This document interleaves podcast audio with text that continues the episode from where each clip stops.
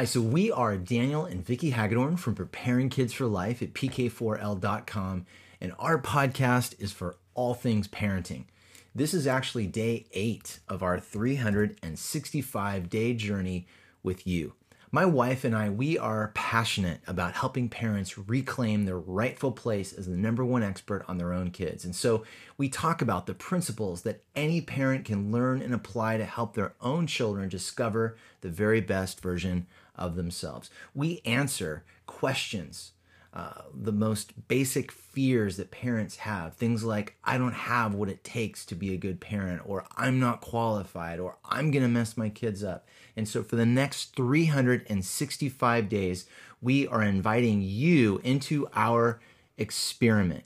We are going to walk alongside your journey as your personal outfitters, guides, and allies every day, every step of the way. So one of the things that we've talked about already is we've talked about mindset, we've talked about belief systems. And the reason that we've spent a lot of time talking about that is because nothing really changes until you change your beliefs about something. Anything else is just basically an elaborate band aid. It's not really going to the core of the problem and actually helping. It's kind of like the difference between, you know, you can if you have a cold, you load up on vitamin C, and that'll actually help you get better. It'll give your body what it needs to, to heal versus just taking a bunch of Sudafed, which, yeah, it may here help clean up your stuffy nose, but it's not actually healing you. And so, anyways, what we really we really spend a lot of time and a lot of focus on that because it's so key to everything that we talk about. One of the things that I talked about in relation to belief systems was the role that the school system has in molding and shaping uh, what we believe. And again, that's largely the product of just simply doing the math. We're in school seven days a week, or I'm sorry, seven days a week, seven hours a day, five days a week, 40 weeks a year, for 13 years.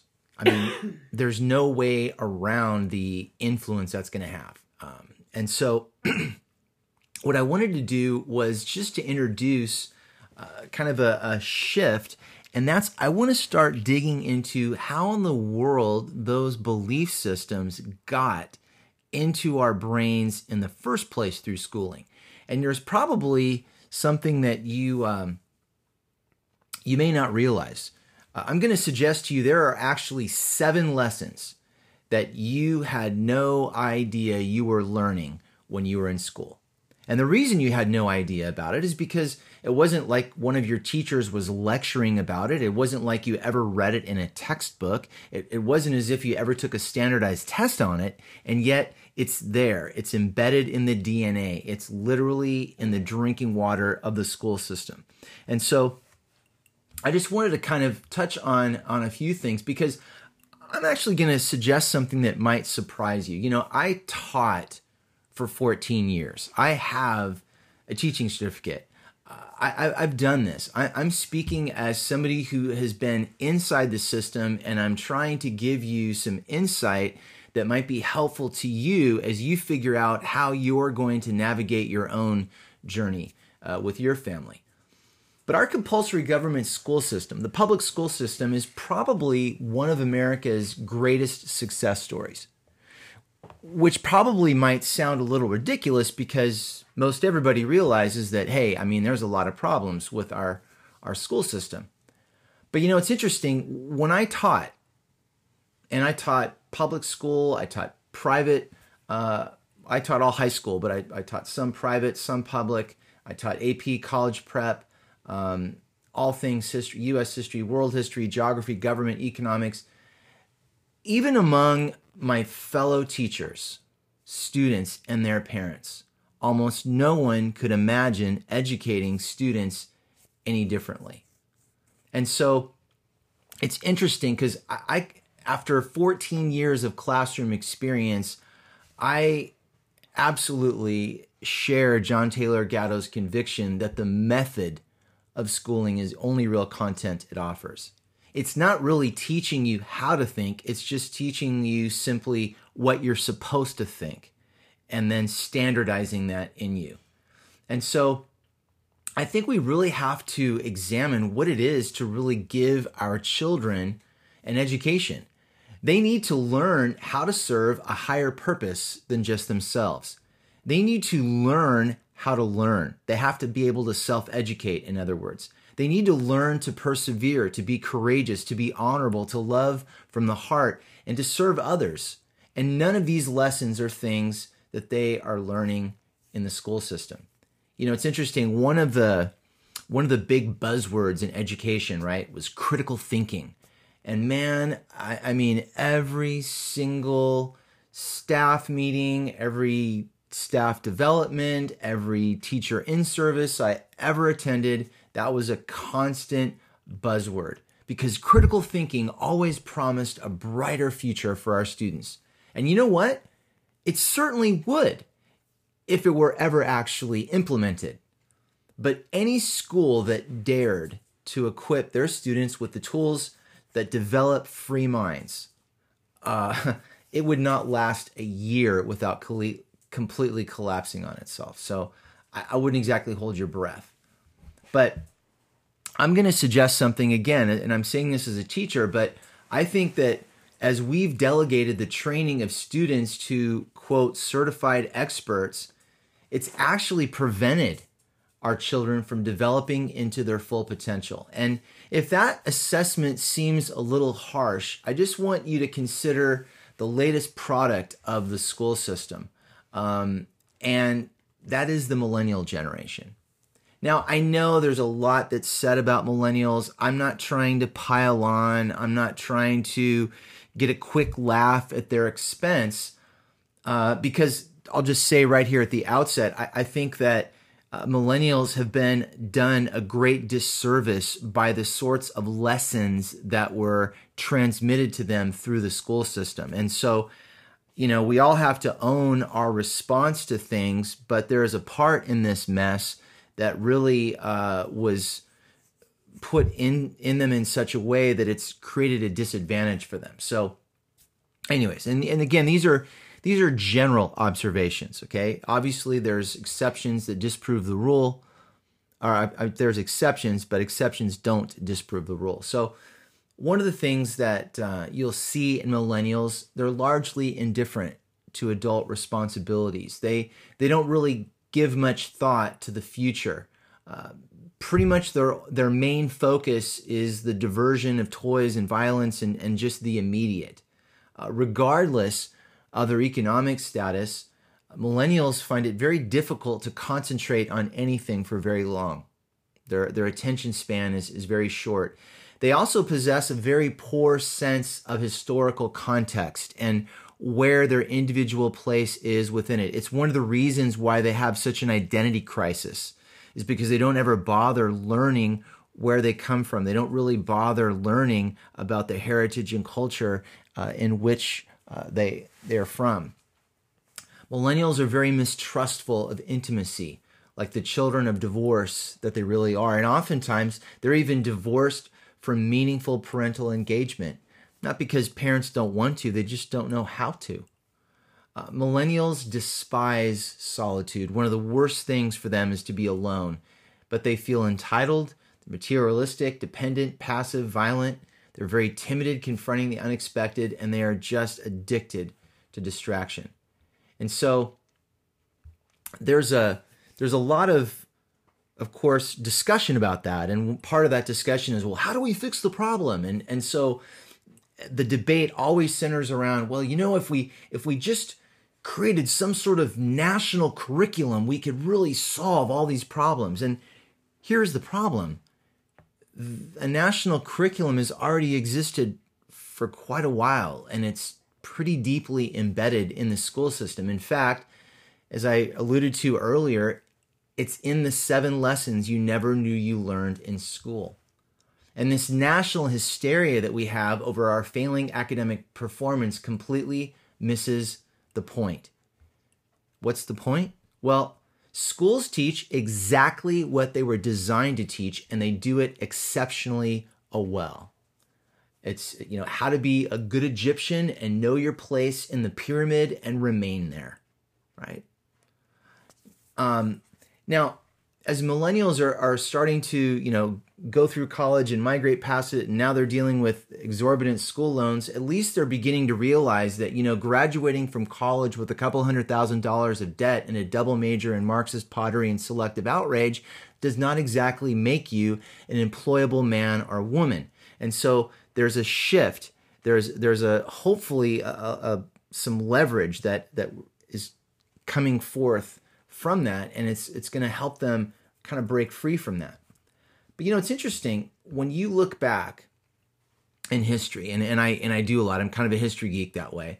But it's worth remembering that just a few generations ago, life in general and education in particular was very different than the system we have now. Originality, variety, self sufficiency, that was the currency of those times. And, and what happened is these ideals gave our country a freedom, a freedom that literally made us the envy of the world.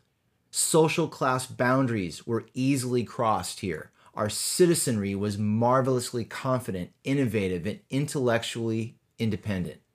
And somehow, we managed to accomplish all of these amazing things by ourselves without large scale government intrusion, without institutions and social agencies and teachers and everybody, every other certified expert telling us what to think and how to feel.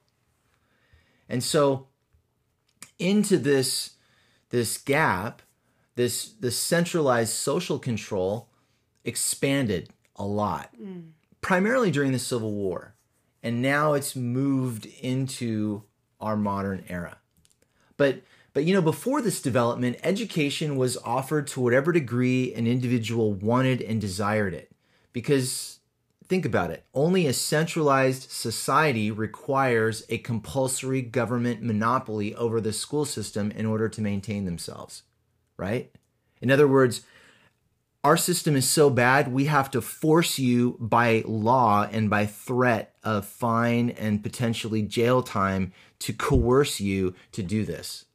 Instead of just having a system that's worth enough for people to voluntarily go on their own. Um, just give you one quick example. You know, we now have a bunch of reading specialists, and people learn to read, write, and compute arithmetic quite well.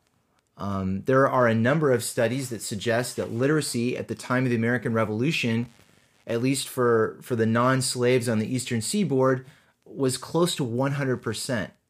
I mean, just a quick example Thomas Paine, he writes Common Sense. It sells 600,000 copies to a population of 3 million. And 20% of that 3 million were slaves, and 50% were indentured servants. So we lived in a literate society. Of course, now that's gone down quite a bit. If you were to go back in time, let's say you could go back into a time machine and you could go back to 1850 and you picked up a fifth grade math or rhetoric textbook, it would likely be college level today. I mean, think about that. And and if you're if you're thinking, um, well, come on, you're overstating the case. That's that a little of exaggeration? Okay, do this pick up a copy of Benjamin Franklin's autobiography. And reading that is going to reveal an innovative man of great intellectual and moral understanding who had no time to waste being schooled. And so, one of the things that uh, makes this again so insidious is that these these seven lessons uh, we had no idea we were learning them. School is very much like starting life with a 13 year jail sentence, in which bad habits are pretty much the only curriculum, honestly. Um, and, and, again, this is something I saw 14 years of. Um, there's no doubt that, and I got to say, I'm, I'm so sad that, that Mr. Gatto recently passed away, but I, I literally owe my teaching career to that man. I, I wish, um, I wish I could have met him. Um, but if I hadn't read his books prior to getting into teaching, I would have been a very different teacher. And here's the saddest part I would have taught each and every one of these seven lessons to my kids. Not because I hated them, not because I wanted to ruin their lives, but because I truly would have believed with the sincerest intent that what I was doing was for their benefit. And that's the scariest part of all, because it's a sad truth in history that there has been far greater harm done in the name of sincerity than in the name of tyranny. I mean, think about that for a second.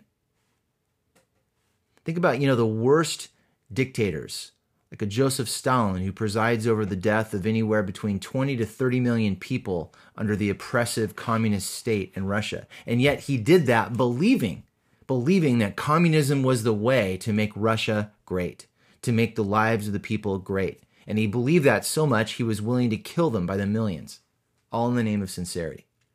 So these these seven lessons that I've I've talked about, it's really it's really more or less an architectural blueprint for constructing the machine that produces and maintains a permanent underclass of people.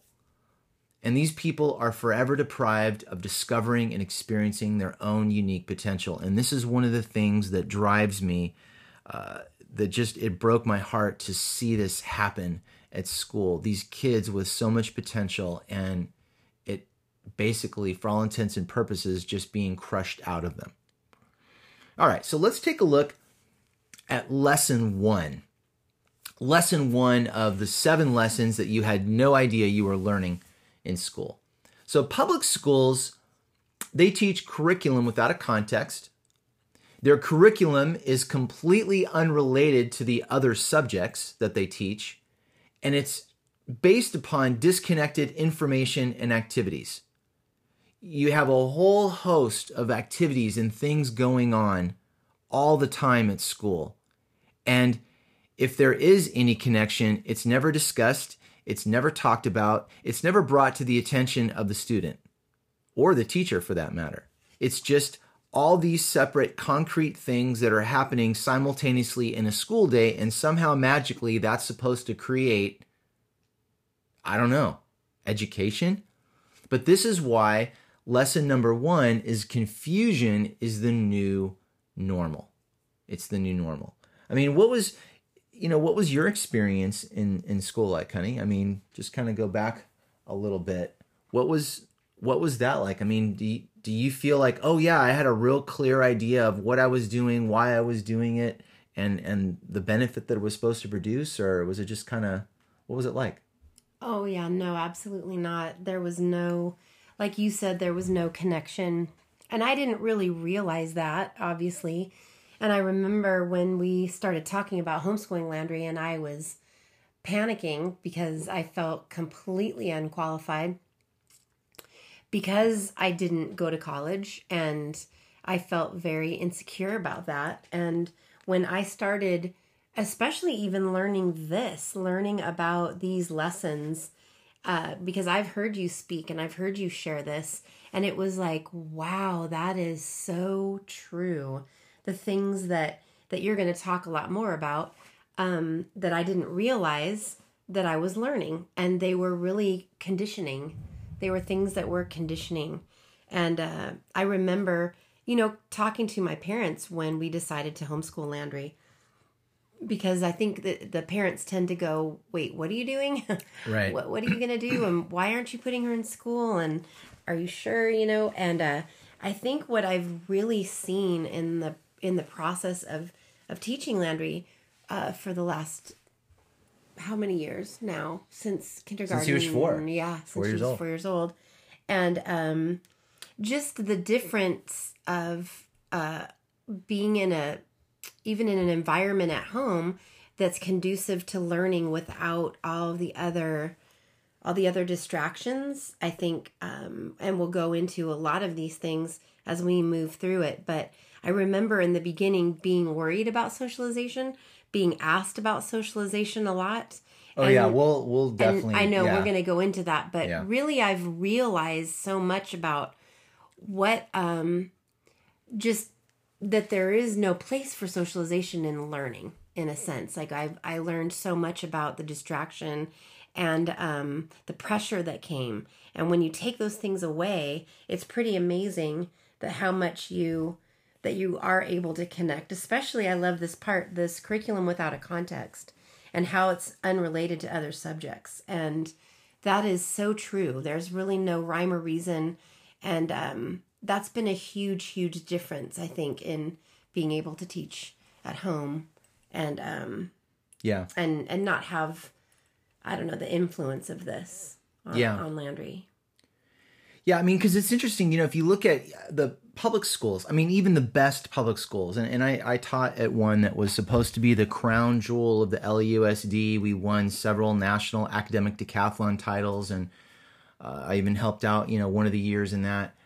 But but what they do is they exploit a student's inability to coherently think about or go through this panic and anger that they experience from these constant violations of the natural learning sequence that we go through as human beings.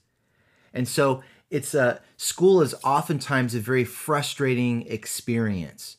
It's not something that uh, you know, and, and again, I'm not saying this. I'm saying this as a as, as a teacher of 14 years. I also polled my students on this. I asked them. I said, look, you know, and, and if your students know that you sincerely, genuinely are asking because you want to know the answer, they'll be very honest with you. You know, they they really don't hold back. And for 14 years, I asked this, and I and I discovered that their enthusiasm for learning almost always ended by sixth or seventh grade largely because they really struggled to make sense of what they were actually supposed to learn. And I'm talking even the kids who did all the work and aced all the tests, they had the same struggle and the same frustration, right? It's just that they were a little bit more willing to kind of play the game and get the grade, whereas other students would be frustrated and go, What's the point? And they just stopped altogether.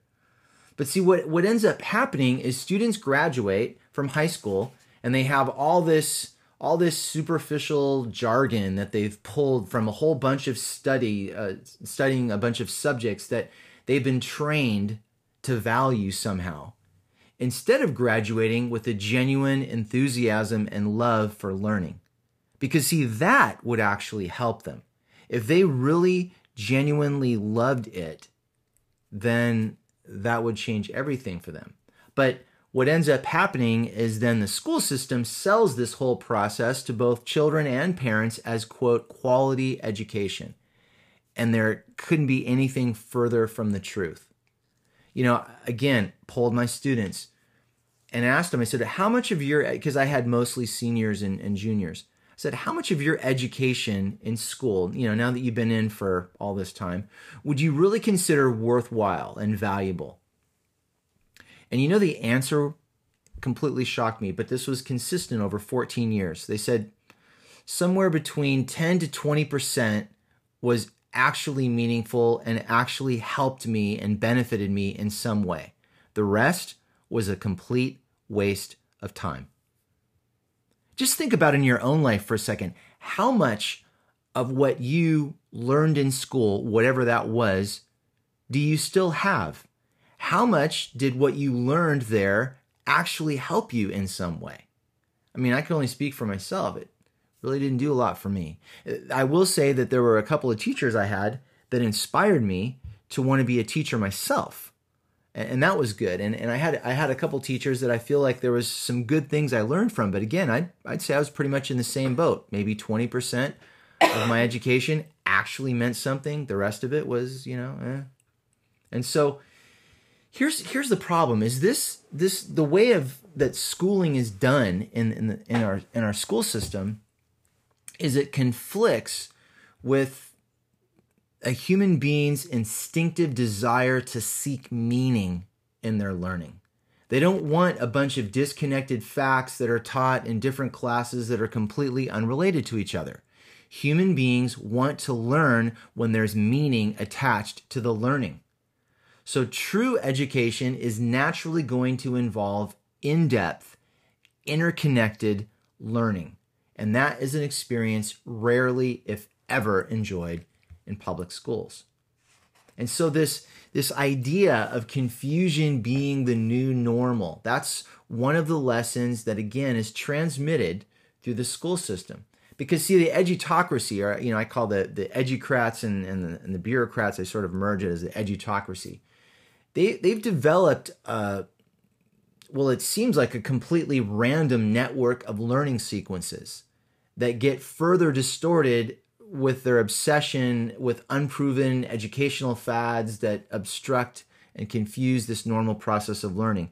You know, one of the things that, I mean, in my teacher education classes, which were such a waste, oh, painful, but I would literally pull out examples from my students and share from what I was supposedly, quote, learning in my teacher management training classes. And it was hysterical. I mean, my students would crack up and I go, Can you believe this is what they actually want me to be doing in the classroom? And they'd be like, Yeah, Mr. H, if, if, if any teacher did that, man, they would they would get eaten alive. I mean, it would be like Shark Week in there with so much blood chumming in the water. I mean, it it would not be pretty. And yet this is this is their best answer for this is what you should be doing in the classroom with students. It's a bunch of every year we had some new quote thing that we were doing with the students that was supposed to this is going to transform it all this is going to change everything and of course it never did because it can't it's some unproven fad that is out just as quickly as it was in and so this sense of confusion gets forced on students by way too many strange adults again 48 strangers are in our kids' lives over the course of their 13 years in school. And each one of these teachers has only the thinnest relationship with each other. I mean, yeah, you have teacher buddies and stuff, but for the most part, for the most part, you're you're so busy doing your stuff, you don't you don't really have time. And honestly, um, the the staff rooms were pretty discouraging. Uh, this all these teachers complaining about students, complaining, complaining, complaining about everything. I'm like, I just don't have time for the negativity, and so I I ate lunch in my my own classroom and would hang out with my students and stuff because I just couldn't deal with the negativity. But you know, it's just I just want to put out just some questions to you. I'm, I'm not going to answer them. I just want you to kind of take these away and really think about this. How many teachers do you really think are willing to entrust their students with the tools of critical thought inside of an institution that demands unquestioning obedience and acceptance. They do it by saying, look, this is what you have to regurgitate back on a standardized test. And if you do that, I'll reward you with a good grade. If you don't do that, I will fail you. So students are rewarded for simply regurgitating back whatever their teacher or whatever their textbook told them is true. That's it. So, again, how many teachers do you think are really truly willing to entrust their students with the power of critical thinking? How many teachers do you think actually have that power themselves to critically think and not just simply toe the company line, whatever that happens to be from the administration or from the textbook, rather than actually explore and think about what might be true or what might not be true? The second question is how much of whatever you quote unquote learned in school can you even remember today or do you even value today? And that's, you know, kind of question three is based on whatever you can remember, how much of what you learned there would you consider valuable?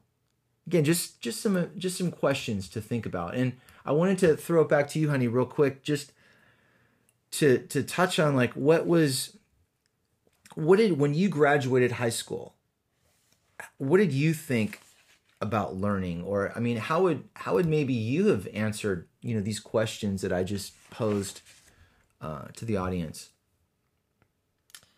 Well i definitely don't remember a lot.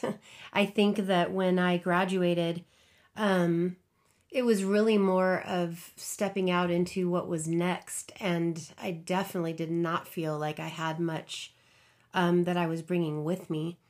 Um, i think that if i think back now my favorite class was child psychology and that mm. was something that i was really interested in yeah. and wanted to do ironically um, that I've been working with, you know, you in this field per se for the last 16 years and really working with adults and um, helping in that area. But I think that it, it is a really interesting thing to look at education and educating our kids because even whatever you choose, however you choose to educate your kids, whether it's to homeschool or to um, some people don't don't um, can't or or they're not they feel like they're maybe that isn't the answer for them. Whatever it is it's important to be aware of these things so that you can really help your kids um, navigate through them. Navigate through helping them to learn how to learn while they're at home and taking that with them into into that um, community i guess um, but i think that it's really really important to look at this because i know that when we first started looking at our education the things that i thought were important because i was kind of programmed to think so Right. have really i've really grown to see just are not um, they are not and so it's i'm really really grateful for this and really grateful that we've been able to learn together and that i see that landry has a real desire um, you know to learn and she's really able to do that. So i'm really encouraged and grateful for that. But yeah i think that uh, i can definitely say i learn i have learned more by homeschooling landry than i did in school that's for sure. Yeah.